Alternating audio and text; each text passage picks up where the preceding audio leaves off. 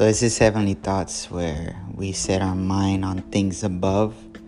And on this episode, we have Jordan, my big bro, and we just talk about um, just solitude, um, silence, being in his presence, repentance, and just talking about his testimony.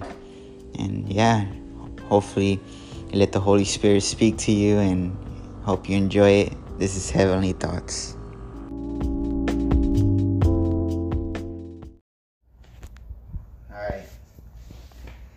So yeah, man, I'm here with Jordan. This is Heavenly Thoughts. Um, this is a podcast where we just focus our mind on things above, and I'm here with my friend Jordan. Um, he's a cool guy. I love him. He's like my big bro. Come on. And um, so yeah, man. So what what's what's like God's been speaking to you like lately during this this month? Let's say a week. All right. Well, thanks for having me on your show, little brother. Um, this week, you know, with Pastor Rod and church and stuff like that, what he's been speaking to me and I see he's been speaking to a lot of people is just quieting down our soul. You know, you don't just like your ego, your soul. You don't have to crucify it, but you sanctify it. You know, there's a lot of power in it. So when we quiet it, um, you know, it resists. We resist the devil a lot more better, and that power comes from there. And uh, you know, from a word he gave me a while ago, I see it coming into play now, eh, which, uh, when we silent the soul, we also get tapped back in with creation. You know, and Jesus said we'd be doing greater stuff than even he did. So, you know, uh, God told me a while ago that we'll see miracles, you know, on a much bigger platform and, and, and you know, through nature and all that stuff. So, um, through this season and, and, and I can see if a a group of people like our church is doing takes time to quiet their souls, there'll be a, a bigger influx of power. So, so you know, sounds exciting. So, and then it's it's an excuse to take more naps. that is true. That is true. So, in that, like talking about silence, talking about you know getting um, connection with um, the creation, getting connection with God is like one thing that I, I've been like as well in that. Um, yesterday, I, when I was doing my alone time and just you know having the time with God and connecting with uh, the creation as well, His creation, I was in a moment feeling the wind. You know, because I was outside, I was you know yeah. enjoying yeah. the moment and stuff, and I was feeling like a wind just blowing in. And one of the things that our pastor said, he says like pay attention like to those stuff, to the environment, like God speak through it. Yeah. And I was, you know, I was just imagining like God just like flowing through, you know, like with the wind and stuff. And then you hear the like the rattles on, on the trees and stuff. And Come on. You hear like God like applauding to you at the same yeah. time. It's like it, it was just an amazing thing. I don't know if you ever felt that before. Yeah, definitely, man. You're getting prophetic all of a sudden.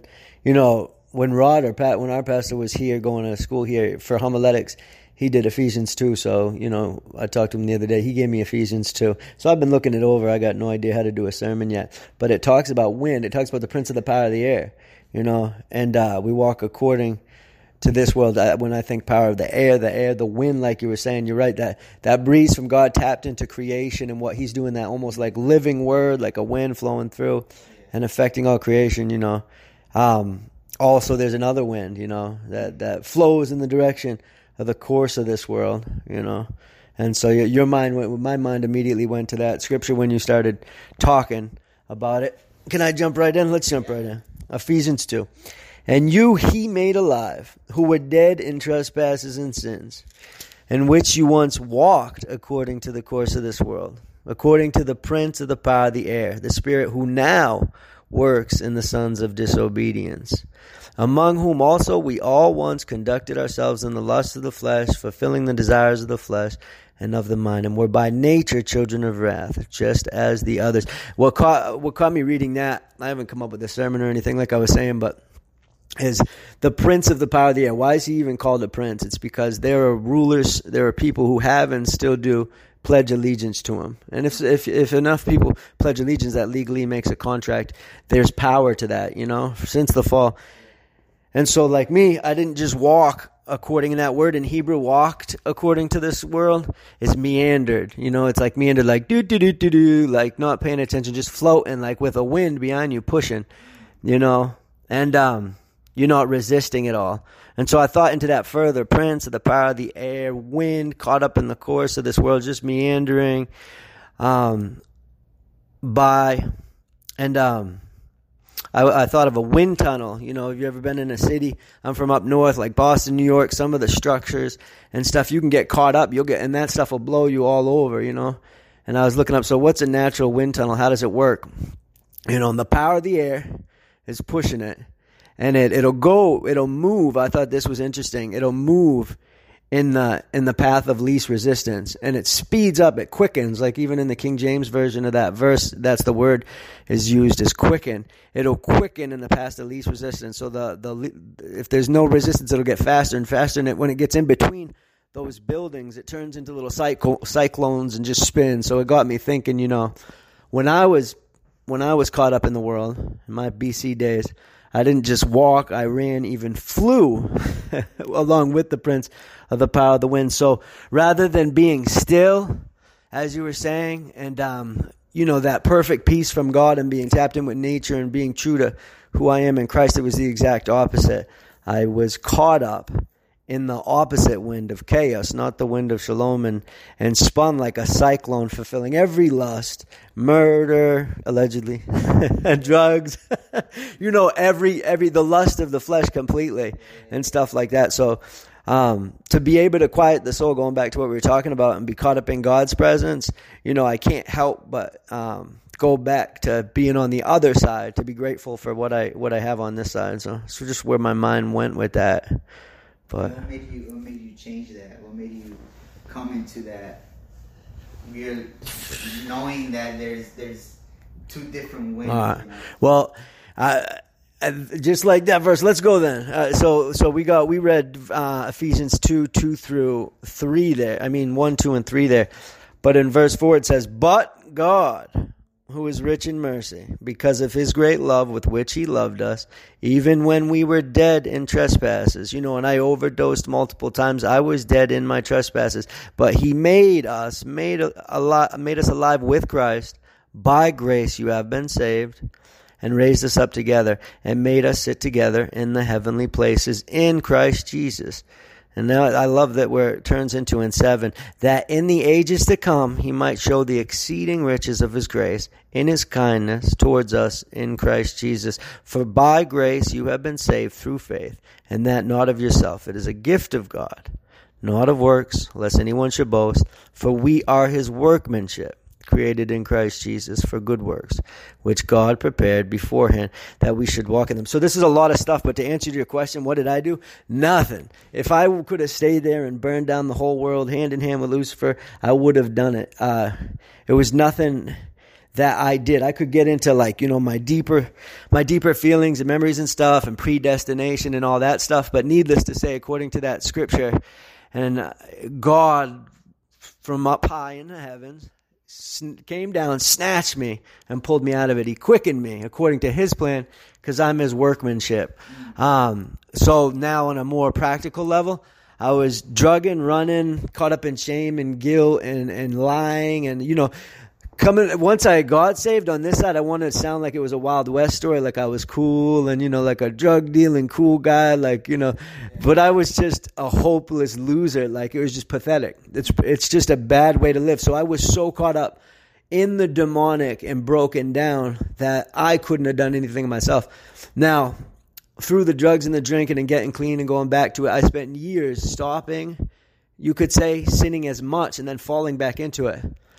But what happened was through divine circumstances, one day, I, I, think I just got really tired. I was in the drug house that I was running, that a Christian organization moved me into, and I turned a Christian organization's house into a drug house.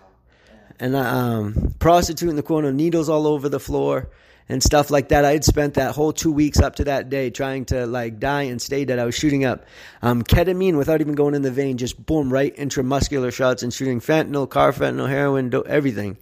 And I just come came back to. I would I would go out on my bed for a while, and then all of a sudden, be back. And I was just trying to say that I got tired, and I I got on my knees and I asked God for help. And why did it all change around that time? Um, I believe was because repentance.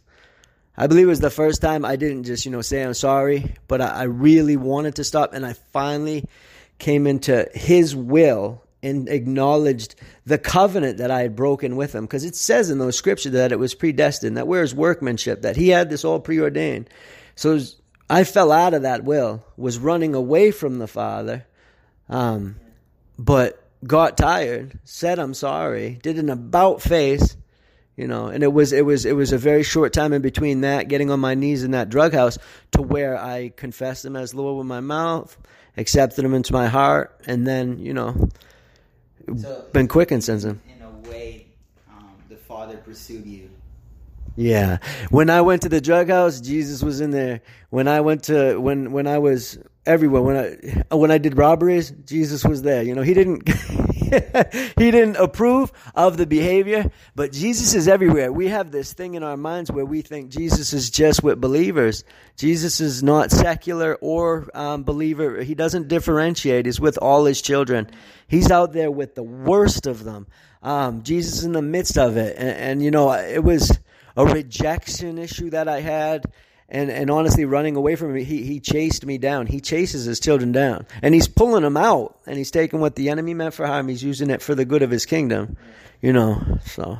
That's that's that's crazy to see man and how god chased you down and how god brought you out of this whole situation man. And, and yeah then you talking about the two winds like how you weren't doing nothing and then all of a sudden the wind of god came and Come just on. like made you a different person. So how how was that feeling when you felt that second win or that's that that miraculous win better than all right. Well, so I, I had a Bible believing mother and uh, you know a praying mother, so there was praying into it. And then, like I said, I'm a big believer um, in, in, in like a a plan that God has, and that deep down we have these contracts in our spirit. So I feel like even since a kid, you know, when I turned into drugs and alcohol and sinning and rebellion, I believe that there was something deep down in me that knew I was rebelling against my master, my owner. I believe that I'm, I'm 36 now. I believe for 25 years or whatever, when I,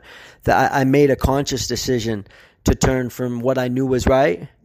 But still, I had never, I had never, I had never vocalized Jesus, you're God. I know you're God. You're my Savior. Come into my heart. I give my life to you, Holy Spirit. I had never done that. You know, when I repented, it was submitting to that wind, to that flow that had been wanting to take me to a good place, but but I was caught up in the spirit of the world and walked according to it. I remember even when I was young, knowing God and Him uh, encountering me, and and just saying the plans that He had for me, and they were good, and me no, I, no, I'm gonna use this world up for everything it's got. I'm gonna try everything bad, um, so on and so forth. Stupid if I could go back, you know. So it was just a submission to what I knew what was right in the first place, and no longer being a victim or being pimped out by the devil. Because I've been on the streets, man. I've been around murderers. I've been around pimps. I've been involved in every single crime you can think of and stuff like that, and and just around a lot of death and I'll tell you, the Satan, if I could give him a, a title, what he, in my book he would be, he'd be a pimp or a racist. Like, I mean, a rapist, a pimp, because people like the devil, you know, if you get caught under him, he's just going to kill you. No, he's not. He's going to use you for all he can use you for. And then he'll let you die after you beg to die long enough. But he's going to use your life. He wants your soul. Um, and so I knew that I was rebelling against the one and true creator, I believe deep down, but I also knew I was in subjection or submission to the wrong person, the wrong entity, the wrong power, and I didn't like that. So that ate me up too, you know? And, and you're talking about repentance, you're talking about um, giving yourself to God. In that sense, um, do you think right now, being Christian, do you think we uh, need to repent? Every once in a while. That's the good part about coming out of like a bad lifestyle. Like you know, it's the Jesus said, you know, in the Sermon in the Mount, which was his first teaching. You know, in the the the last prophets of the Old Testament started with cursed, And the, the first word out of Jesus' mouth, his first teaching was blessed. Blessed, you know, Jesus the man. And he's so he said, Blessed are the poor in spirit, for theirs is the kingdom in, of heaven. You know, if you've come from where I've come from, I know I'm poor in spirit because I know I'm capable of every kind of evil um, possible. So, but, but repeat the question one more time. Yeah, don't you think that um, us being Christians right now, Yeah. you think we, You- we need to all the time all the time. If not it's it, from glory from faith to faith from glory to glory the bible says and that's learning how to repent. That's that's how you move from faith to faith from glory to glory is you, you know right now i'm in a season with a prayer group where we're teach us how to repent. Repentance is a lifestyle and you always want to repent. If you are a christian you live in a lifestyle of repentance. Blessed are the poor in spirit that means you know you got no change in your pocket in the spirit, that you are broke and you need him. Because without him, not only will you not do all things, but you will ruin all things. So, yeah, I, I believe that repentance is key um, for God to notice you, for you to be someone who's known in heaven, for sure. So why you think West like religion or or Mhm. Christian religion think that you only have to repent once in the beginning? Why why is that mentality like that? Don't you? I don't know. I'm a little bit of an extremist, but I think that as simple as doctrines of demons have been in the church for a while, and that's just that doesn't line up biblically. Period. So why is it in the church? You know, it's just another one of the demons that is in the church, another one of the doctrines that doesn't line up with the Word of God that's in the church, which is most of the church. Yeah. So that's that's that's very interesting to know because like us, you know, me being in, in Christianity like almost my whole entire life, I will never hear uh, a phrase, "Oh, you have to repent. You have to repent every once in a while." Obviously, I will hear the salvation, um, getting, "Oh, get saved, get saved, and repent," but never in a in the moment like us Christians know Jesus and we have to repent every once in a while. Like that's for me, like knowing that we need to repent, knowing that we need to get our face on the floor every Yeah. once in a while, or even every day, every, Yeah. knowing that our minds are, Yeah. are not even in the right sense. So it's like for you, um, knowing that we're talking about the win, we're talking about repentance.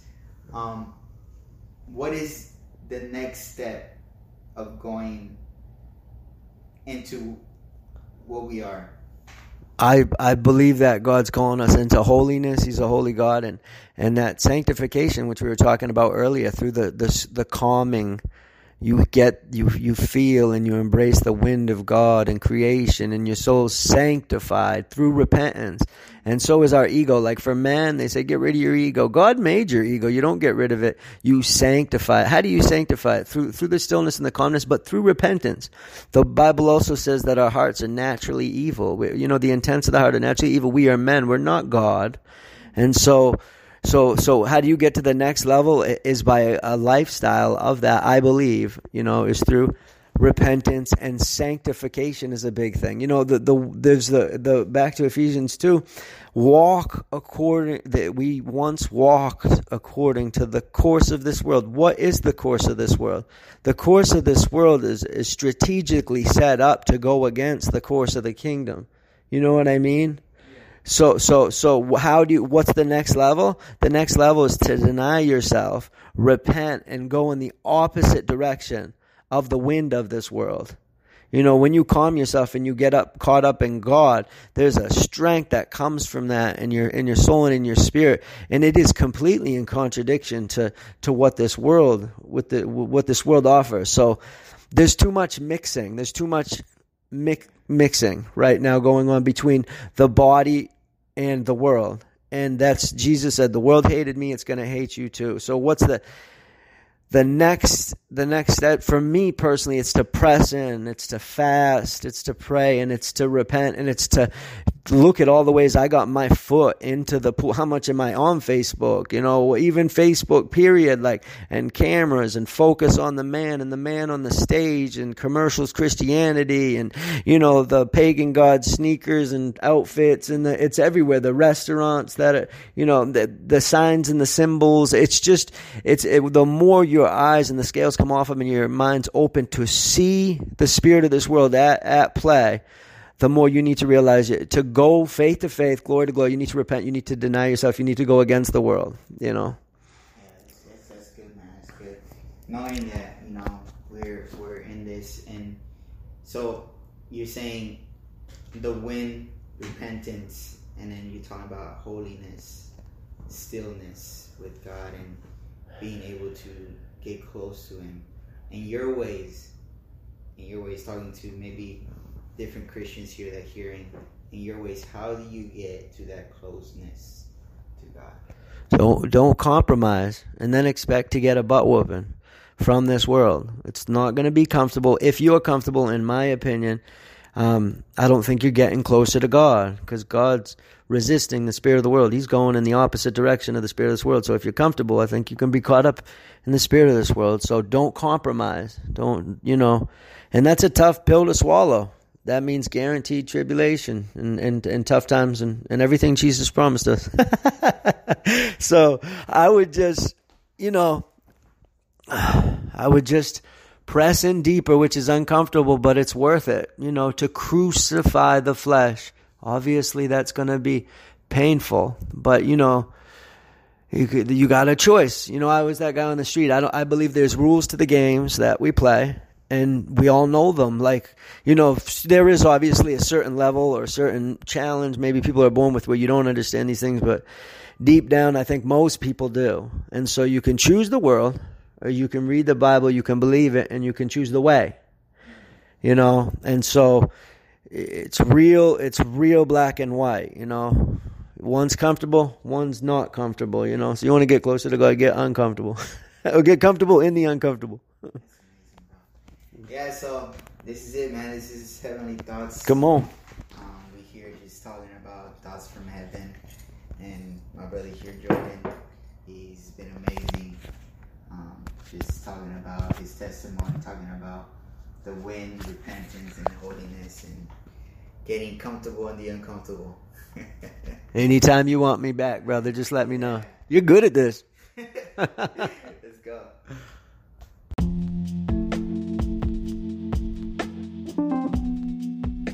Thank you so much for listening to Heavenly Thoughts. We hope you enjoyed it.